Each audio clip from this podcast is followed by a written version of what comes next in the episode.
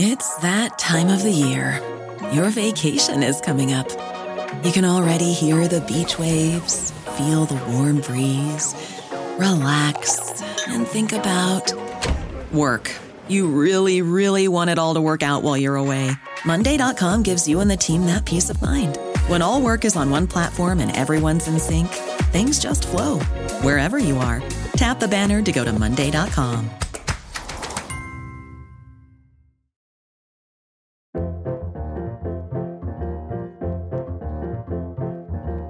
Welcome to the Low Countries Radio, a collaboration between Republic of Amsterdam Radio and the Low Countries website, celebrating Flemish and Dutch history and culture and its impact on the world today.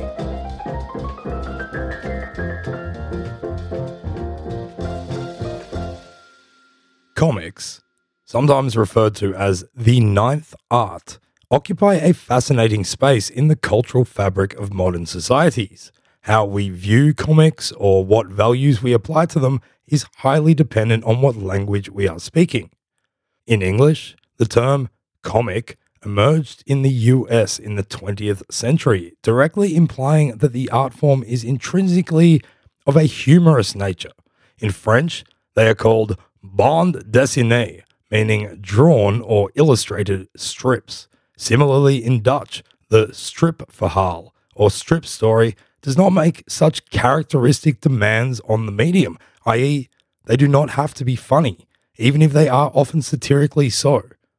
In today's episode of the Low Countries Radio, we are going to flip through the pages of comic history in the Low Countries from the use of illustrated prints from as early as the 15th century to the position of comic studios in Belgium and comic development in the Netherlands during and after the Second World War.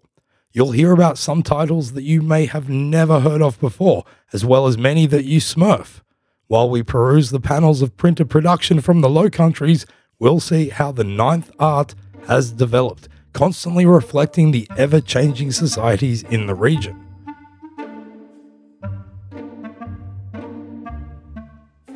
To help me sketch out these characters and figure out what colours we are going to use, it is time to welcome Julian Smith to the microphone. Hello, Julian. Hello, Joe. Hello, listeners. For some early examples of what could be considered graphic storytelling in the Low Countries, we need to go back over 500 years. With the invention of movable print in the 15th century in Europe, the means of communication on the continent skyrocketed. This had extremely profound effects on the distribution of ideas and, dare I anachronistically say it, memes. Illustrated pieces were not uncommon. The closest to our understanding of comics were centprenten or mannekemprenten, or as they're known in English, catchpenny prints. Catchpenny prints were made by woodcuts, in which an image relief would be carefully carved into a block of wood, after which the raised parts would be covered with ink and then a piece of paper or parchment would be put on top. The result would be a mirror image of whatever had been carved on the wood. Catchpenny prints were cheap to create and mass produced, and served to spread information to an audience that didn't have a lot of money to spend. They would communicate important cultural stories, such as Aesop's fables, or the lives of holy men, as in the case of one from around the 1460s that details the martyrdom of Saint Erasmus in 12 textless panels. Also, many of the folk stories which we spoke about in our previous episode about myths and legends were depicted in Catchpenny prints. One of the most popular Catchpenny prints was a set of stories which revolved around a character known as Jan de Wasser and his wife Griet. These stories were widely read across the Netherlands from the late 17th century through to the 19th. The characters of Jan and Griet were already well known in the Low Countries, having developed out of a theatrical tradition of performance around the summer solstice, in which the traditional gender roles would be swapped around on stage in a comic subversion of societal norms. In the Catchpenny print version of these stories, Jan de Wasser, literally Jan the Washer, is depicted as being a browbeaten husband whose wife, Grietje, is most definitely wearing the pants in their relationship. Like, literally. Sometimes they physically get into fights over pants. Jan is shown being beaten by Griet and then being put to work in the household, doing the laundry, looking after the baby, and doing the cleaning. These early proto comics are examples of how the discussing, defining, and redefining of gender roles are not unique to modern times, but were, rather, pretty prevalent in times long past.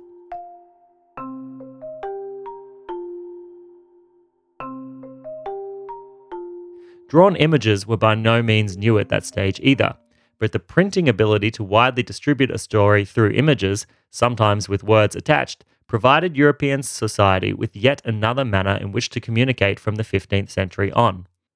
Drawings and illustrations can emit emotions in different ways to text, and so, both forms in partnership could really push a point home.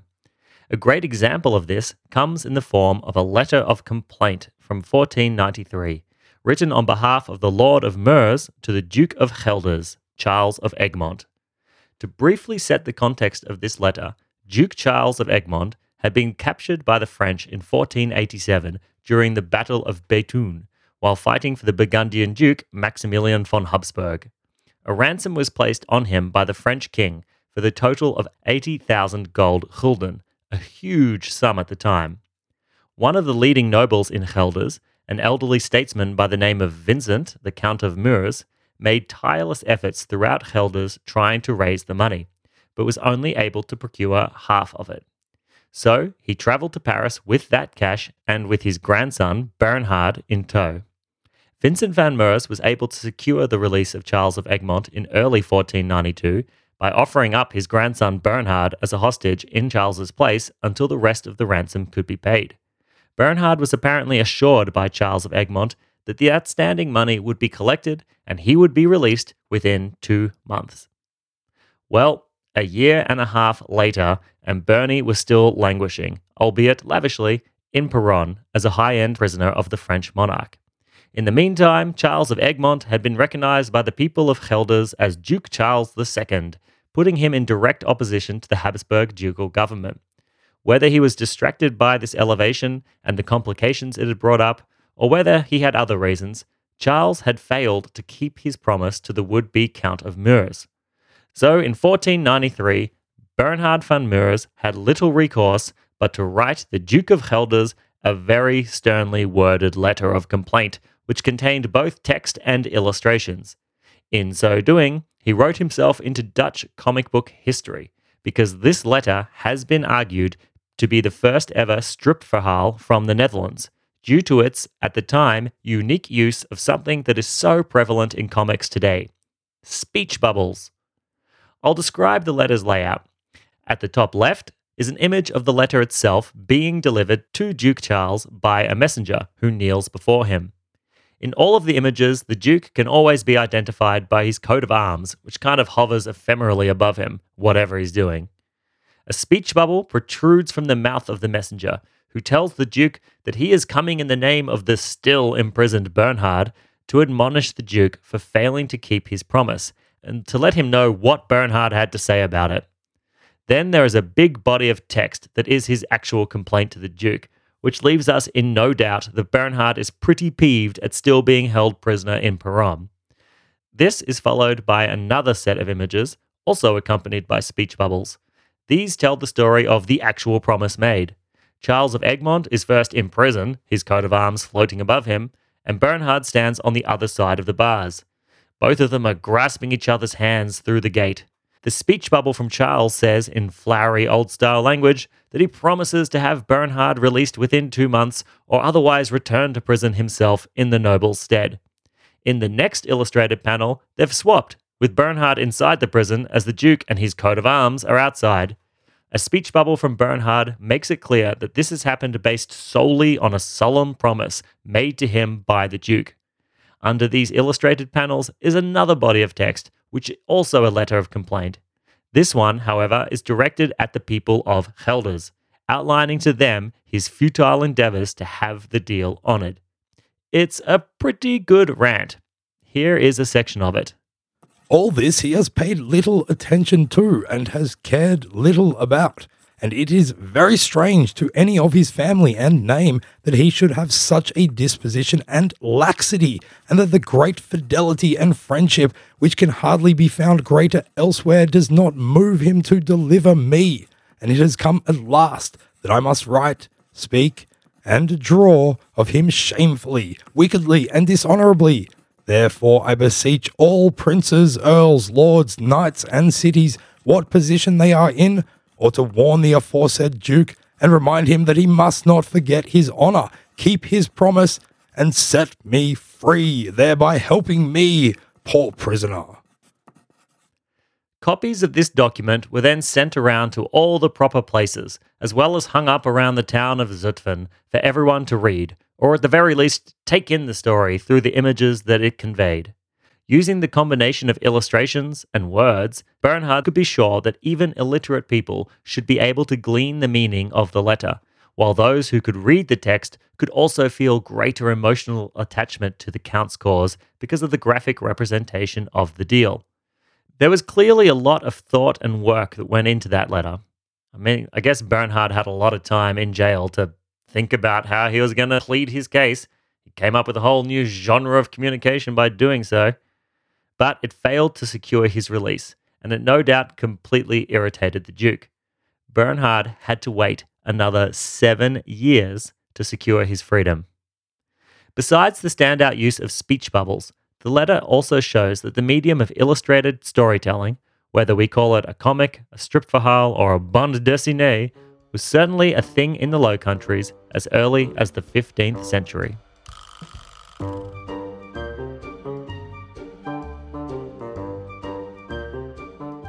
The 19th century was a crucial one for the development of the ninth art. This was no less the case in the Low Countries than elsewhere around the world. Initially, Children's illustrated books were extremely popular canvases for the medium. In the 1820s, however, a Swiss pioneer in graphic storytelling emerged named Rodolphe Töpffer. He was a pedagogue by trade who used strip comics to communicate lessons for his students. His most well known work was a comic series called Les Aventures de Monsieur Vieux Bois, also known as Monsieur Cryptogame, he consistently put text in little boxes below each panel, which is a style known today as text comic style. This work by Töpffer is often seen as the frontrunner for the modern comic industry on the continent. He was so successful that his work was translated or copied in different countries around Europe, including in 1858 when J.J.A. Goeverneur did so in the Netherlands with the retitled Meester Prikkebeen or Mr. Prickaleg becoming a huge success. In Belgium, meanwhile, the development of comics was being heavily influenced by France, and as such, a divide developed across the Low Countries between French slash Franco Belgian comics and Flemish slash Dutch ones. It was also during this time that newspaper outlets cottoned on to the advertising potential of their products and sought to build up their readerships as much as possible. In both countries, this created platforms for comic creators to launch their work further into the public's imagination. By the end of the century, comic strips, caricatures, and cartoons had grown into the adult spheres of political debate, satire, and derision. Now the space was there for a new type of artist to emerge the comic artist.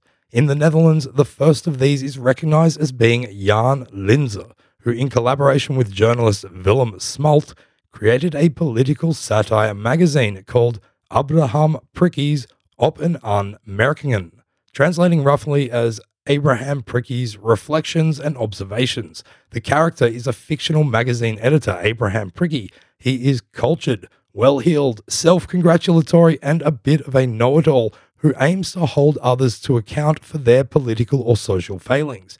This is probably better characterized as a series of standalone caricatures and satirical cartoons rather than the sequential strip panels. But nonetheless, Abraham Pricky's Op en aan Merkingen ran for six years, having a great effect from 1891 to 96. Other than pieces like this, the comic medium in the Netherlands and Belgium still largely lingered in the realm of children's books. This, however, was about to change. Perhaps the most defining feature of Belgium is that it is the crossroads of Western Europe, where distinctly different language groups, identities, and cultures blend into one. This was also the case with comics. Brussels became the shared space on the Venn diagram of French, Belgian, and Flemish slash Dutch comic influence. In Belgium, particularly in the 1920s, there was a boom of youth magazines and youth newspaper supplements. These now provided a new generation of comic illustrators with a platform on which they could advance the medium. One of these artists was called Georges Remi, but he would find fame under the pen name Hergé. That's right, it is at this point in the history of Low Countries comics that Hergé emergé.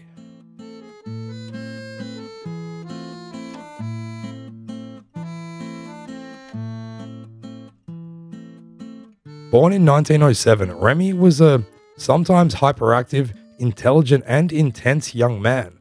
He was of a sociable nature, but also wielded a critically minded attitude and could become withdrawn and isolated, suffering from feelings of inadequacy. From a young age, he was taken by several lifelong passions. One of these was the Boy Scouts, where he learned the values of friendship and generosity that would accompany him for the rest of his life. He also loved doing detailed graphic work, such as typography, and importantly for our story, drawing. Often, the subject matter of his illustrations was inspired by the lessons he was receiving in school, such as learning about Hannibal and sketching scenes of elephants clambering up mountains.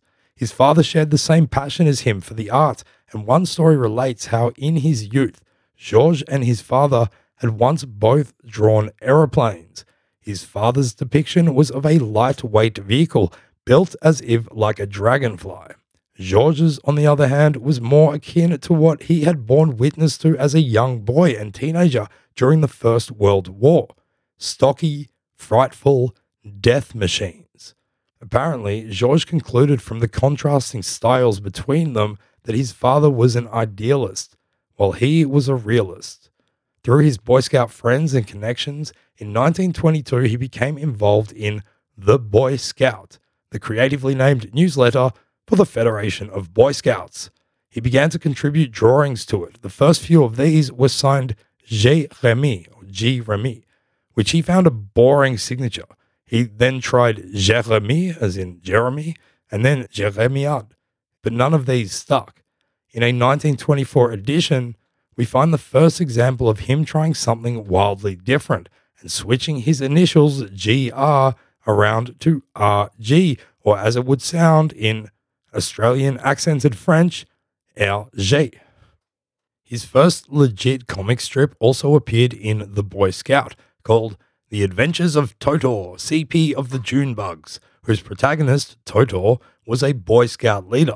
Although this strip used text boxes Remi was soon frustrated by them, and it was not long before he was using speech bubbles, as well as the now familiar use of single exclamation or question marks to communicate his character's surprise or befuddlement, as well as the onomatopoeic use of terms like boom, bang, and whiz. To quote Remi's biographer, Pierre Assouline, quote, the story was very Boy Scout in spirit, end quote. This spirit would remain in Remi's work for decades to come. His first big break came in 1925, aged 18, when through his Scouts connections, he landed a job with the very Catholic newspaper Le Vingtième Siècle. This was based in Brussels and run by an abbot named Norbert Wallez. Wallez was a big man, fiercely Wallonian in keeping with his name, and a very domineering figure who maintained final control over all aspects of the newspaper and its supplements. Norbert Wallez also had a pretty big penchant for right wing extremism. In 1923, he traveled to Rome following Mussolini's takeover. He studied Mussolini's methods and manners and even interviewed Il Duce himself. Upon his return to Belgium, he was a convert to the cause of fascism. Along with this came tendencies such as railing against politicians, Jews, liberals, foreigners, and Freemasons.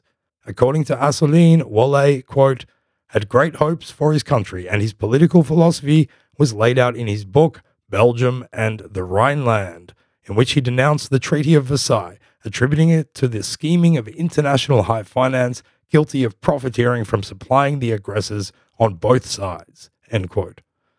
Sought to capture the attention of his country's youth and was active in his self appointed purpose of guiding, teaching, and bearing a moral compass for those in need.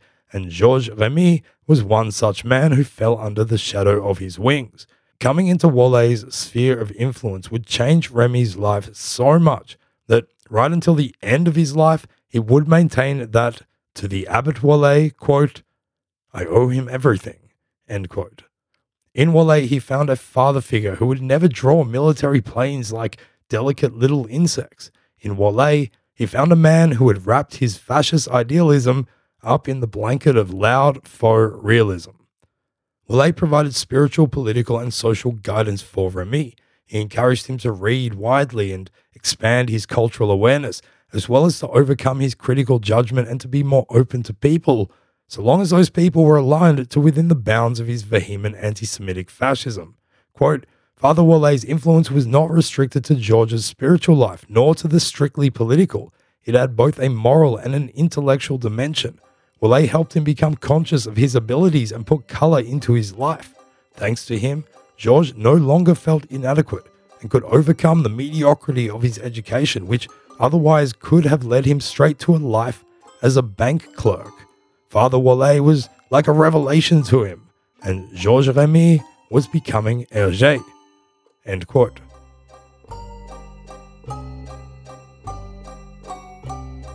Indeed, it is by this pseudonym, Hergé, that Georges Remi would become famous. In 1928, Norbert Wallez created a supplement to his newspaper that was aimed at youth called Le Petit Vingtième.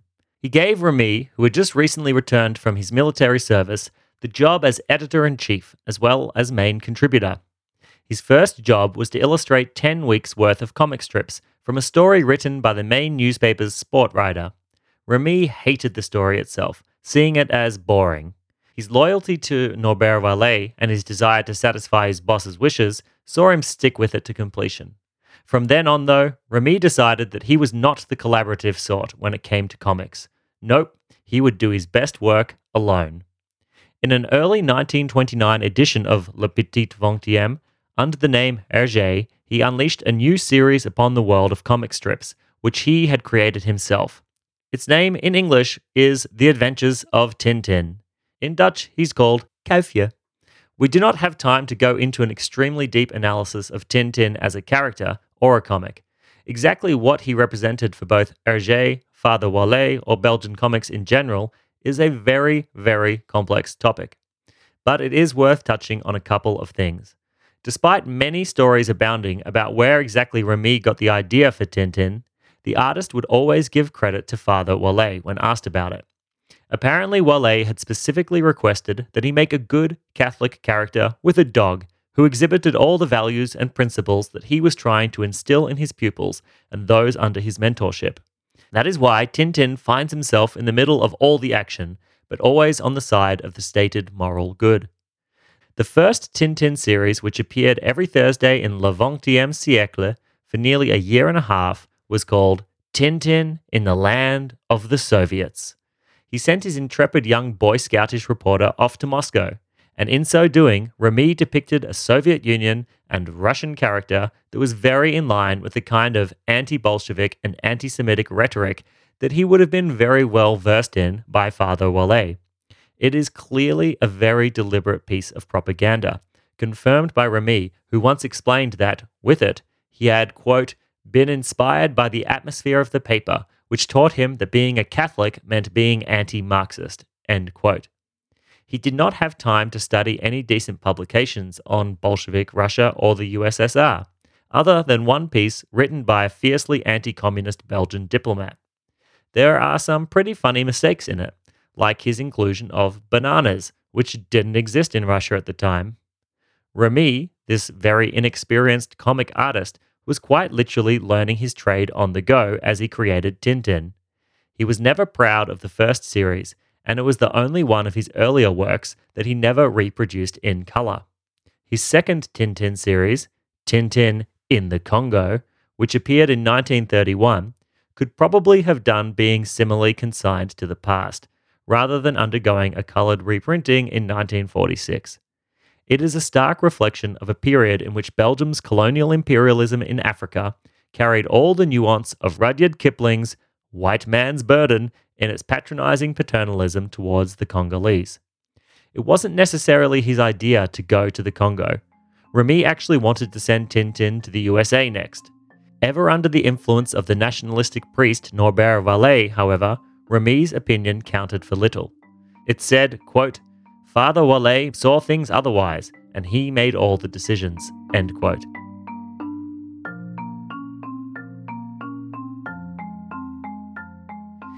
We're not going deeply into the details of Belgian colonialism here, but in the late 19th century, the Belgian king, Leopold II, had claimed a large chunk of Central Africa as his private property, calling it the Congo Free State, ushering in a brutal era of exploitation and colonial abuses of the peoples whose lives were now subject to the whims of this random old bearded bloke in Europe, not to mention the other shady power brokers who financed it.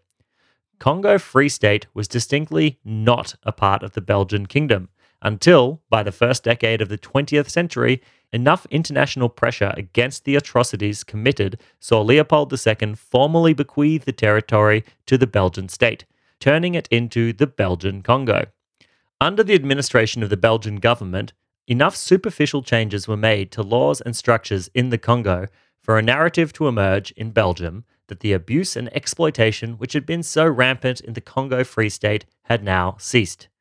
This was not the case. Because it's also not the subject of this episode, we will leave it there for now. What it means for us, however, is that Remi in Brussels conjured up a Congo for Tintin to visit that did not reflect reality, but rather the fancies of those who had bought and swallowed the narrative that Belgian rule was beneficial to the people being subjected to it. Remi, never one for actually going to the places that he sent his intrepid reporter and his dog, did do some research on the subject. He visited the Colonial Museum in Tervuren, which, by the way, is still there. The inherent bias of this museum at the time notwithstanding, there was also no escaping Remi's already ingrained preconceptions about Africans and Belgian colonialism. These had already been fully displayed a few years earlier when he submitted work to celebrate the 50th anniversary of Henry Morton Stanley's Discovering the Congo, which led to it being granted to Leopold II. One of his drawings for this work had portrayed an African obediently kneeling before a European. That was the starting point for Tintin in the Congo. In the decades that followed World War II, this series would become ever more seen as racist and unacceptable, which, by the standards of today, it most certainly is. We'll be back after this break.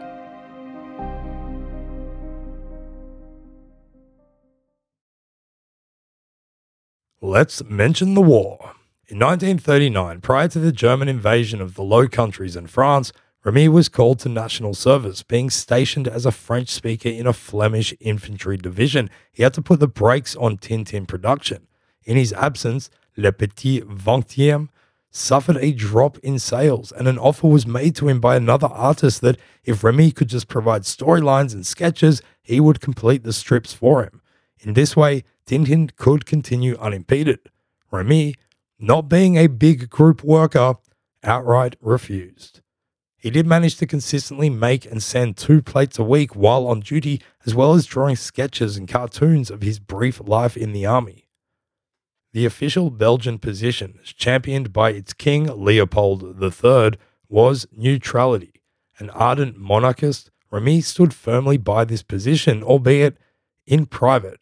Some illustrations he did for a newspaper, L'Ouest, hinted at his neutrality through an arrogant and cowardly character that he created called Mr. Bellum, Bellum being war. A scandal would emerge from his connection with this newspaper, L'Ouest, when it was revealed that it had actually been backed by high end Nazis. This did not help Remi's reputation in the aftermath, given that during this time he never gave full commitment to the cause of remaining uninvolved in the war. War, on the other hand, would not remain uninvolved with him, nor with Belgium. Upon the invasion, Remi and many Belgians reacted with all the fear due to a folk who, only a generation earlier, had seen what trauma a German military invasion could produce. They fled to France. But as we all well know, even the military might of France was unable to hold up against the Wehrmacht in the long run, and by the end of June, both the Belgian king and the French nation had submitted to the German occupation. Remi remaining fiercely loyal to his king, followed his lead, returning to Brussels and continuing his work for Le Petit Vingtième. But the war was having its impact, and on the 10th of August, he wrote to his editor Le Vingtième is dead. Le Petit Vingtième also. Let's see what happens. The Belgian king's approach to this occupation was that the people be practical and just wait it out. Taking his cue and getting on with life, Remi was approached by and accepted a job from one of the newspapers that was allowed to continue, as long as its compliance with the occupying regime continued also. This newspaper was called Le Soir. For accepting this job, he would forever have the burden of moral ambiguity hanging over his head needing to constantly justify himself. He would later say of it, I worked, period. That's all. Just like a miner works, or a streetcar ticket taker, or a baker. While everyone found it normal that a mechanic made trains run, they thought the people of the press were supposedly traitors.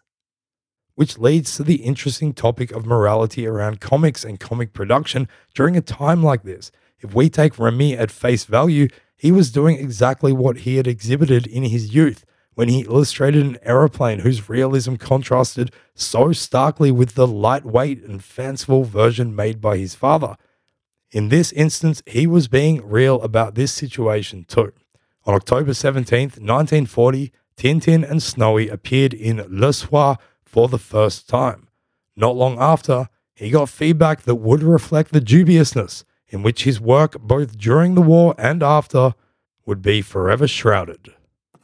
Permit me, sir, as the father of a large family, to express my sorrow and disappointment at seeing Tintin and Snowy appear in the new soir. Have you thought about the responsibility that you have assumed? Without Tintin, the new soir jeunesse would fall flat in six weeks. With your friends, it will continue because we know them, we like them, and we will buy the paper to follow their adventures.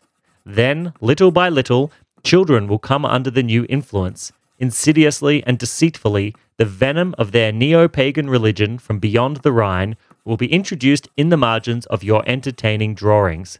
They will no longer speak of God, of the Christian family, of the Catholic ordeal. Can you agree to collaborate in this terrible act, a real sin against the spirit?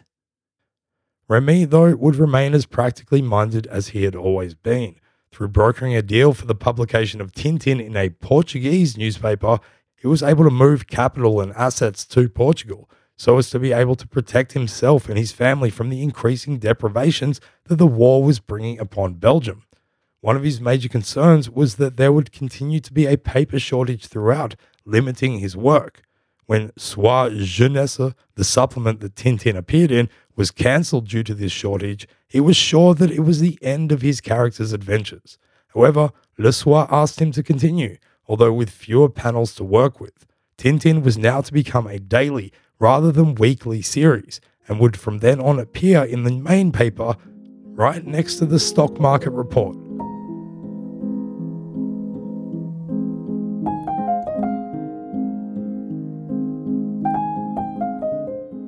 As the anti Semitism of Nazi Germany became more pervasive and deadly in its occupied territories from 1941 on, the character of Le Soir's content marched in step with it, some of which Remi contributed work to.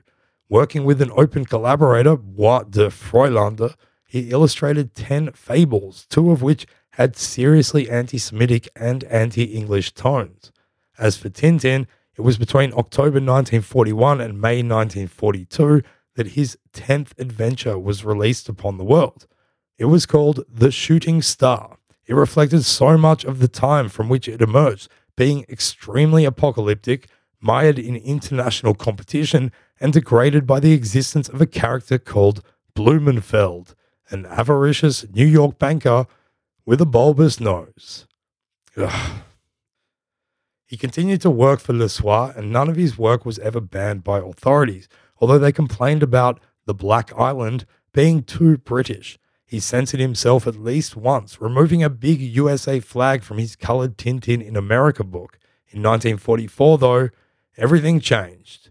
He was in the middle of telling the story of the seven crystal balls when the Allies liberated Brussels. this would not bode well for old Hergé, as Assouline writes, quote, The fact was that Hergé was among those who had done well during the occupation. He was listed as a collaborator, a traitor even, and in the aftermath would be arrested four separate times by four different bodies operating to bring collaborators to justice state security, the judiciary police, the Belgian national movement, and the Front for Independence. All but one time he was released the same day. On that other occasion, he met another old peer who had been arrested as a collaborative editor. This man told Remi that he faced 10 years imprisonment but had done nothing wrong. Remi was held overnight but released the next day. The man, however, that he had spoken to did not get 10 years. Rather, he was executed by firing squad. Georges Remi would not escape the scrutiny for some time and would never shake this massive stain on his reputation. He was blacklisted along with anyone else who had helped to print publications under the occupying regime. The ignominy and the subsequent unemployment, however, would remain his greatest punishment. In another judicial inquiry, the prosecutor concluded I am inclined to close the case. I believe it would bring ridicule on the judicial system to go after an inoffensive children's book author and illustrator. On the other hand, Hergé worked for Le Soir during the war, and his illustrations are what made people buy the newspaper. It seems an interesting contradiction in terms that kids' comics, next to the stock market report, made people buy the paper, but were essentially harmless. Despite the press ban, he was able to continue releasing his own Tintin magazine and also started rebooting and colorizing his earlier work. Eventually, he would be permitted back into newspaper publication when people who had been attached to the resistance but also big fans of Tintin in the Soviet Union when they were younger got him clearance to continue the series in a children's magazine they were planning. This clearance required a good investigation into his file. Following this investigation, the investigator said of him that for working with Le Soir, he had been a blunderer rather than a traitor. Thanks to this, Georges Remi Hergé could carry on, continuing his most famous comic. Tintin could have ever more adventures yet. Childhood me is very grateful. Adult me feels pretty awkward about it.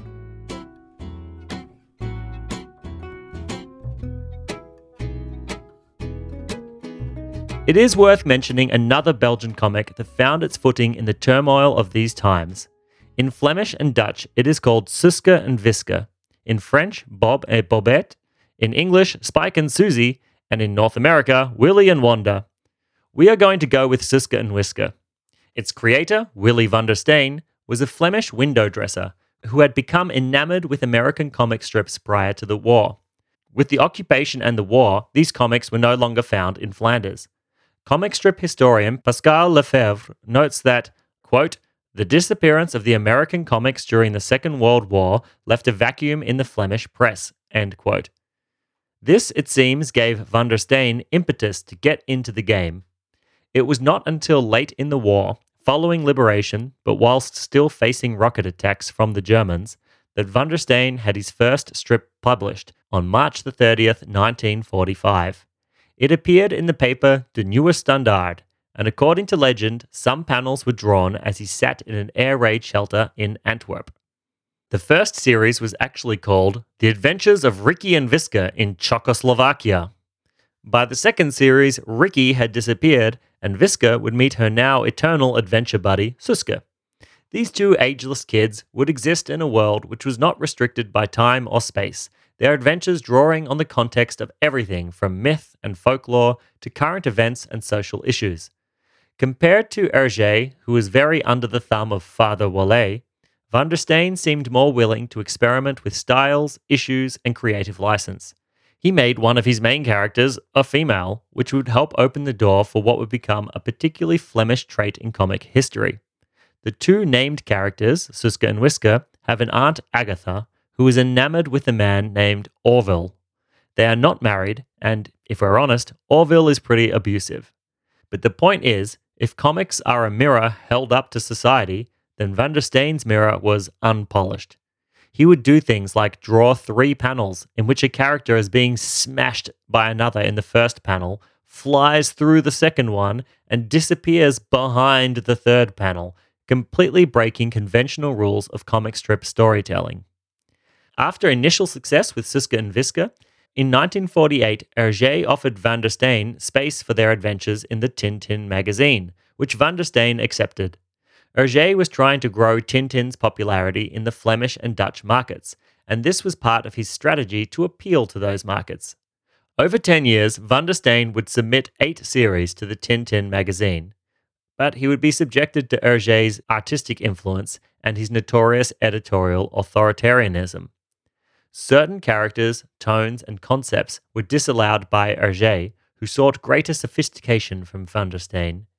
During this period, there is a notable difference in the Suske and Wiske stories that continued to appear in the newspaper from those that appear in Tintin. As the 1960s came and went, Vandersteen showed a far greater willingness to change, modify, and update his worldviews than Hergé ever would. The latter would never accept that the war's brutality had been most borne by specifically targeted victims. To Hergé, everyone had suffered equally. He even flat out rejected testimonies by friends who had actually seen the death camps. He said, quote, You are not remembering correctly. It made an impression. You mistook what you saw. And first of all, how do you know they were Jews? They were surely common law criminals. End quote. Vandersteen, on the other hand, became more willing to have a crack at things that he felt deserved derision, such as taxation and government. In his Carnival of the Apes from 1965, all the world's politicians are replaced by apes, and nobody in the world notices a difference. In another, Mad Meg, he creates a character to find out why wars are waged and finishes it by drawing a Vietnamese child crying as bombs fall over them he was clearly becoming ever more bitter about the state of the world. And by the early 1970s, he had lost his passion for his creation, wishing to put energy into other projects. He handed control of Suske and Wiske over to Paul Geerts, who had worked with him on them for over five years. Geerts would shepherd the now extremely popular comic through the last third of the 20th century, handing over the reins in 2001. Stepping through the door that Vandersteen had left open, he similarly did not shy from using the comic as a platform for issues and ideas that he felt mattered, even if he occasionally contradicted his past self over topics such as environmentalism and nuclear benefits.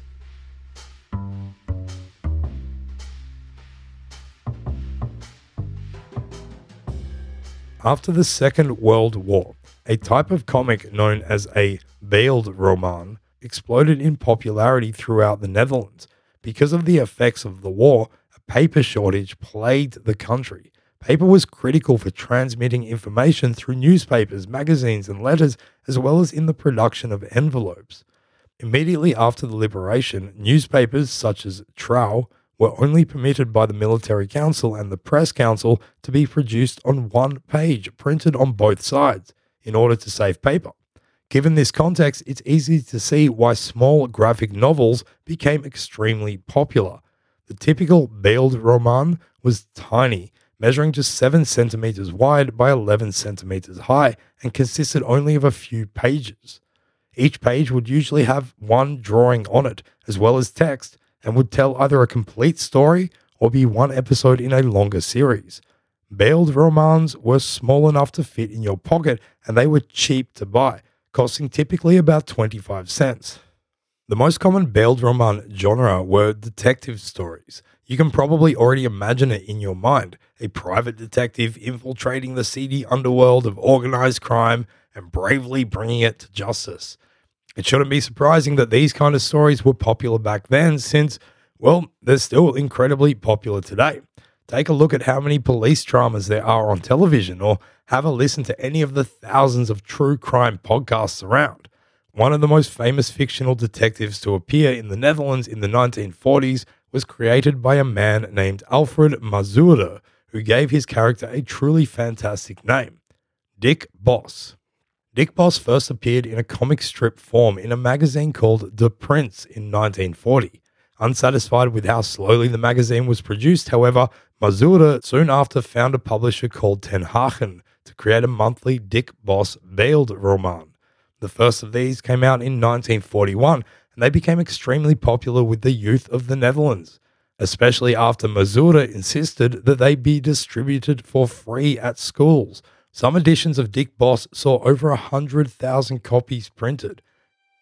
As for the character himself, Dick Bos, he is described as being a detective who fought criminals in a way that was tough but fair, but he was also skilled in the martial art of jiu-jitsu. The stories were often pretty violent and showed the most sleazy and sordid side of society.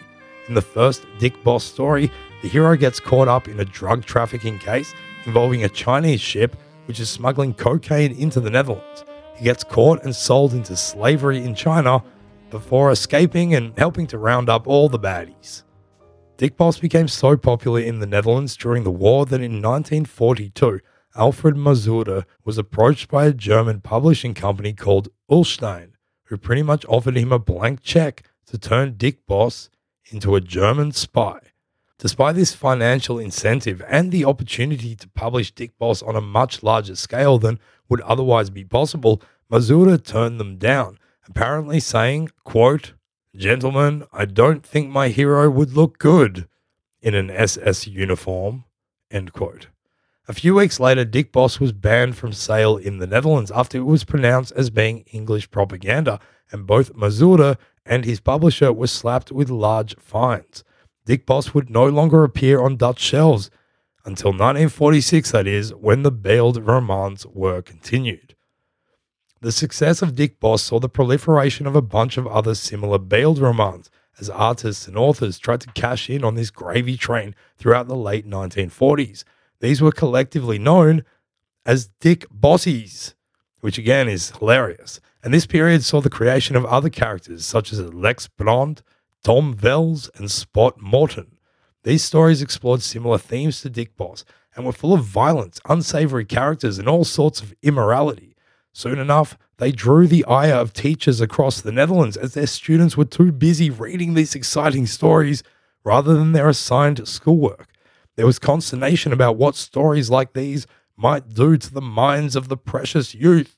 On the 19th of October 1948, the Dutch Minister of Education, Arts and Science Theo Rutten, a member of the KVP, the Catholic People's Party, sent a memorandum out to schools across the country, lambasting Beeld romans and encouraging the schools to stop children from reading them.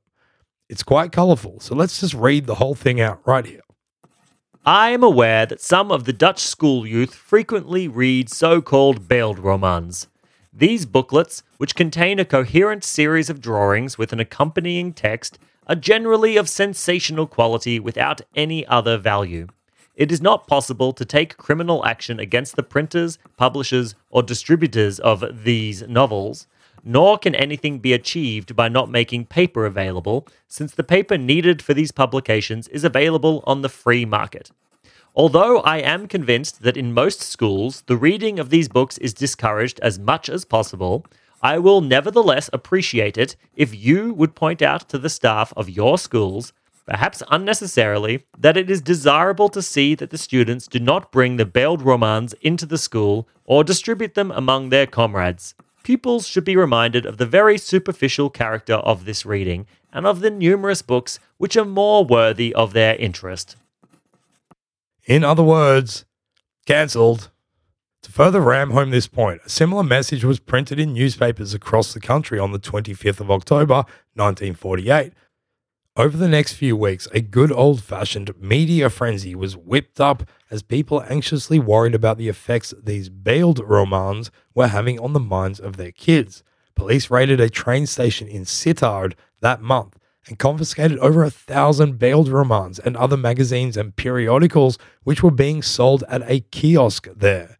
An article from the Nieuwe Schiedamsche Courant wrote of this that, quote, this sad experience has shown that this literary filth is readily bought by children of 11 years and older, exposing the moral health of our youth to very grave dangers. End quote.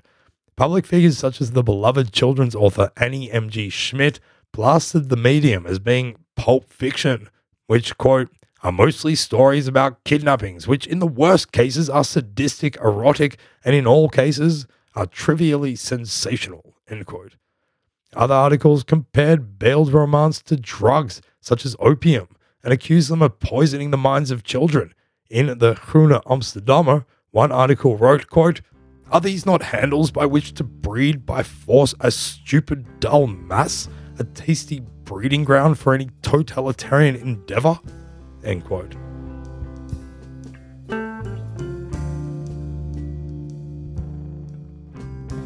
Media circus reached its climax a month later when, on the 19th of November 1948, a 16 year old girl named Annie Roller was killed in bizarre circumstances by her 15 year old boyfriend, Matti Buisman, in the town of Enkhuizen. In the days after the killing, newspapers across the country brought to light that Annie was a big fan of Beeld romans and that Matti was really into radio plays.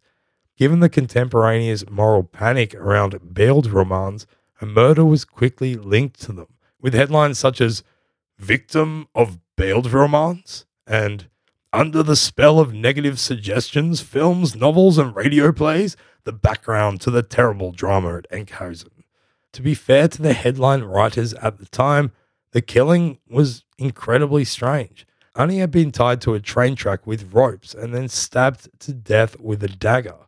There were no signs of any struggle, which led to speculation that, at least up until some point, Annie had consensually gone along with whatever was happening. Details from her diary were published, which showed that in the days leading up to her death, she and Matti had visited the place where she would be killed and had, quote, a lot of fun, end quote. According to her parents, she had been acting very nervously. In her diary, she also wrote, quote, I'm going to be murdered, but Matti will help me, end quote. During her funeral, Matti's mother spoke and said, quote, Matti loved you, Annie. He didn't want this. He was being driven by dark forces, end quote. This weird and twisted story has, to be frank, all the hallmarks of a Beeld roman plot. One year later, an Alkmaar court would find that Matti was not criminally responsible for the death of Annie due to suffering from a severe psychotic episode at the time of the killing. Despite this, the reputational damage had already been done to the image of Beeld romans, in the wider society, that is. Publishers began to distance themselves from them. Newspapers were filled with opinion articles deriding them, and libraries and schools removed them from shelves.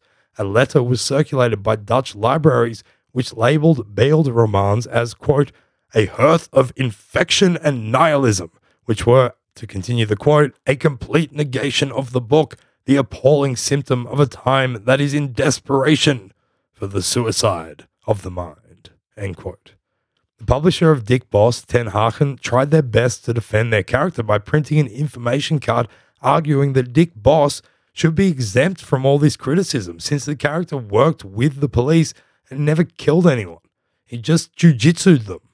But it was to no avail, and new Dick Bos stories wouldn't be published again until 1960. Dick Bos had survived being cancelled by the Nazis, only to be cancelled again by the post war Dutch government.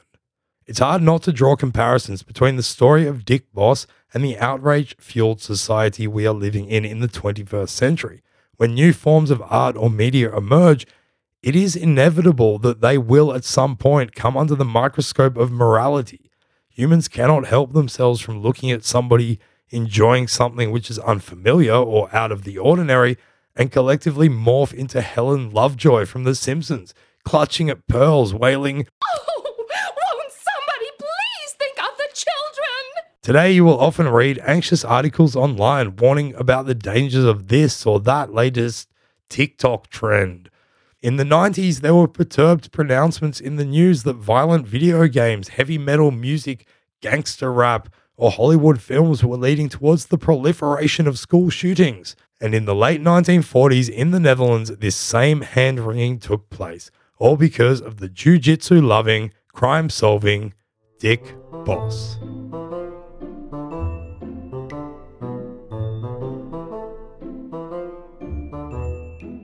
Before we wrap up this episode today, we of course have to take a look at probably the most famous comic characters to have ever emerged from the Low Countries the Smurfs. The Smurfs were the creation of Belgian comic artist Pierre Culliford, better known by his pen name Peyo. who was born in Brussels on the 28th of June 1928. Peyo's mother was Belgian, and his father was an English stockbroker who had become a naturalized Belgian citizen.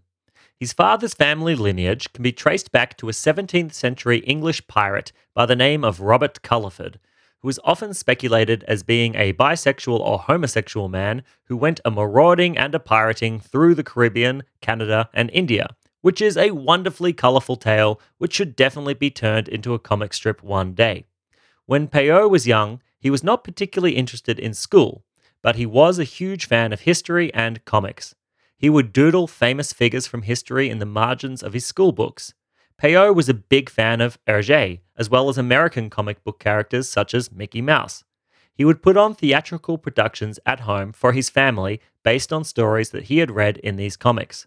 When Peyo was just seven years old, his father died abruptly from myopathy, which is a muscle disease which nobody at that time understood and after the father's death, the Culliford family ran into financial issues. When Peyo was 15, he had little choice but to drop out of school and go to work. Peyo first worked as a projectionist in a movie theatre.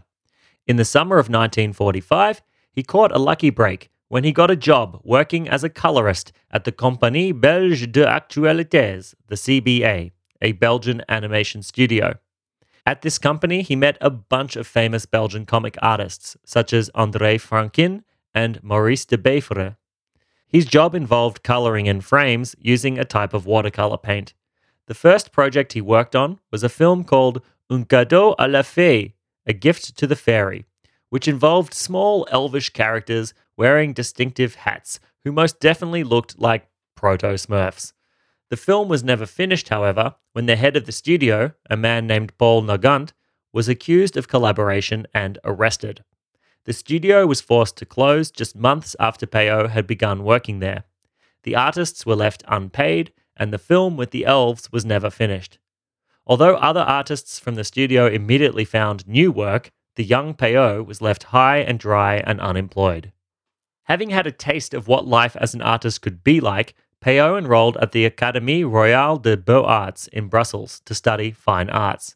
He quickly found that studying wasn't for him, however, and dropped out after three months, instead, finding work in advertising. Although illustrating ads helps him earn money, Peyo was intent on forging ahead and becoming a comic artist. He created new characters, some of which were unsuccessful, such as a pirate called Capitan Coqui, but some did find commercial success, such as a cat called Pussy, which was published in Le Soir magazine, as well as a character who was a medieval page boy by the name of Johan. In 1952, Peyo once again had a lucky break when he happened to bump into his former colleague at CBA, André Franquin, who got him a job at Spirou magazine in 1952. At Spirou, Peyo began refining and improving his Johan comics, which evolved into Johan et Pirlouit, which told the story of the young up and coming knight Johan and his comic sidekick, a goblin trickster by the name of Pirlouit.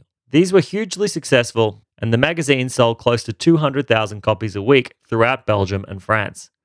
It is in a 1958 Johan et Pirlouit story called The Flute with the Six Holes that Peyo's most famous characters would make their first appearance on comic pages.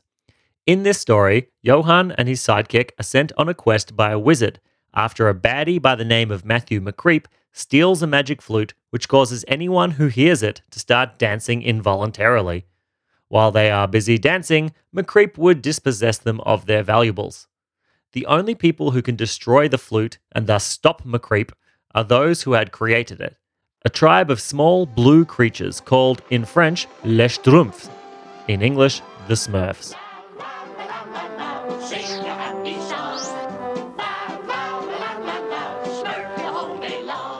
The origin story behind the name Les Schtroumpfs is an amusing little anecdote that encourages us to laugh at the locations where human language and linguistics lack the nuances to express what we mean, or perhaps where meaning can be expressed through words which don't belong to any language. And what better place to do this than a country whose population often finds itself divided by language Belgium. According to the story, Peyo was sharing a meal with fellow comic artist André Franquin when he tried to ask him to pass the salt. Whilst making this seemingly trivial request, Peyo momentarily forgot the word for salt, and instead of saying, Passez-moi le sal, could you pass me the salt? He said, Passez-moi le schtroumpf. This kind of mistake is called a malapropism, where one word is substituted in for another incorrectly. Franquin thought this was hilarious, handing it back, saying, Here's your strumpf, to which Peyo replied, When I'm done with it, I'll schtroumpf it back. This became an ongoing joke between the two, whereby they'd use this word schtroumpf in place of any adjective, noun, or verb. This would become a defining characteristic of the Smurf language, in which the Smurfs smurf with each other and only other Smurfs really smurf what they smurf. From this humble beginning in the flute with the six holes, the Smurfs exploded onto the world stage. In 1959, they would appear in their own comic stories for the first time, as well as in an early animated film. With Peyo's rising success, his other comics became more popular too, so much so that Peyo ended up creating a new studio with himself at the head, Studio Peyo. In 1963, the first Smurfs book was published, which saw the introduction of the evil wizard Gargamel and his cat Azrael. As the Smurf universe expanded, the Smurfs themselves expanded into our universe. In 1965, Smurf toys appeared for the first time, small PVC figurines which were licensed to a German manufacturer called Schleich. A year later, the Smurfs appeared on Kellogg's cornflakes packets in French speaking countries as their mascot, and similar figurines were given away in the boxes. It turns out that people really smurfed the Smurfs. In 1981, the Smurfs were turned into an animated series by Hanna-Barbera, which would run for eight years with 285 episodes. Their name has been translated into 40 different languages, and they've appeared in feature films, video games, ice skating shows, toys, and commercials all around the world.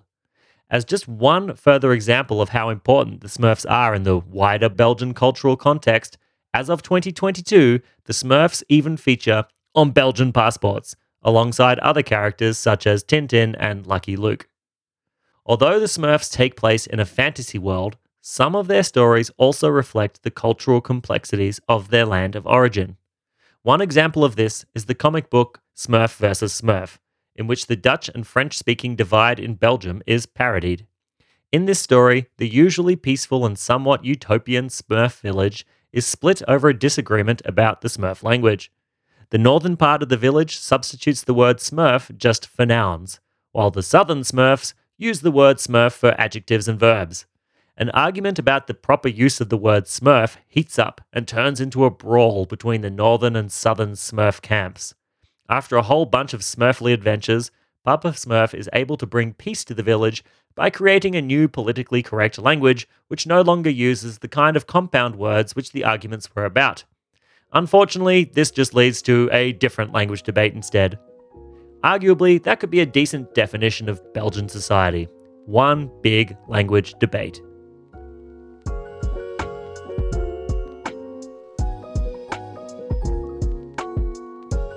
If you are already familiar with the complexities of Low Country's comic history, you will have no doubt noticed big absences in what we've covered today. It is simply impossible to go into all the other influential works, such as Spirou or Lucky Luke, done in this region, in the time that we have had for this episode, anyway. One glaring omission is the story of Marten Toonder Studios in the Netherlands, whose roots are also found in the pernicious and devastating period of Nazi occupation. Toonder became the biggest comic strip publisher in the country in the 20th century, and his studio dominated the scene in the aftermath of the Beeldroman moral outrage. Probably his most famous character, Tom Poes, made his debut in 1941 and remains a recognizable character in the Netherlands today. We did not have time to go into this story. It also seems remiss that we have not talked about a comic strip book series called Van Nul tot Nu, which in English would be From Zero Until Now. This is a comic series first published in 1982, which tells the history of the Netherlands. Not only that, but in full display of some weird glitch in the Matrix, it is a story of the history of the Netherlands being told by an old man to a young Australian girl who has recently moved to the Netherlands. Yeah. Given the whole composition of this show, we think that's just odd. So, despite having left out some things, our focus in this episode has really just been twofold to show that illustrated storytelling is not a new thing in this region, with evidence of its practice stretching back as far as over 500 years ago. More importantly, however, is that we wanted to explore how strip verhaaltjes, or bande dessinée, became a modern art form in the 19th and 20th centuries and developed across the Low Countries in constant reflection of its environment, guided not only by the hands and minds of its illustrators and creators, but also by the linguistic, ethnic, social, military, political, and economic forces swirling around it. Therein, as we see it, lies the beauty of the ninth art.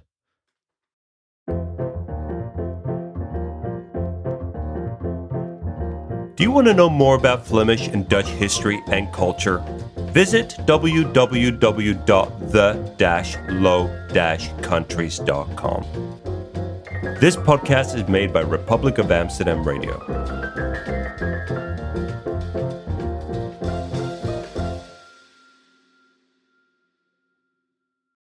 Protect your dream home with American Family Insurance.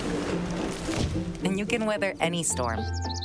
You'll also save up to 25% by bundling home, auto, and life. American Family Insurance. Get a quote. Find an agent at amfam.com. Products not available in every state. Discounts may not apply to all coverages on an auto or home policy. Discounts do not apply to life insurance policies. Visit amfam.com to learn how discounts may apply to you. American Family Mutual Insurance Company SI and its operating companies American Family Life Insurance Company 6000 American Parkway, Madison, Wisconsin.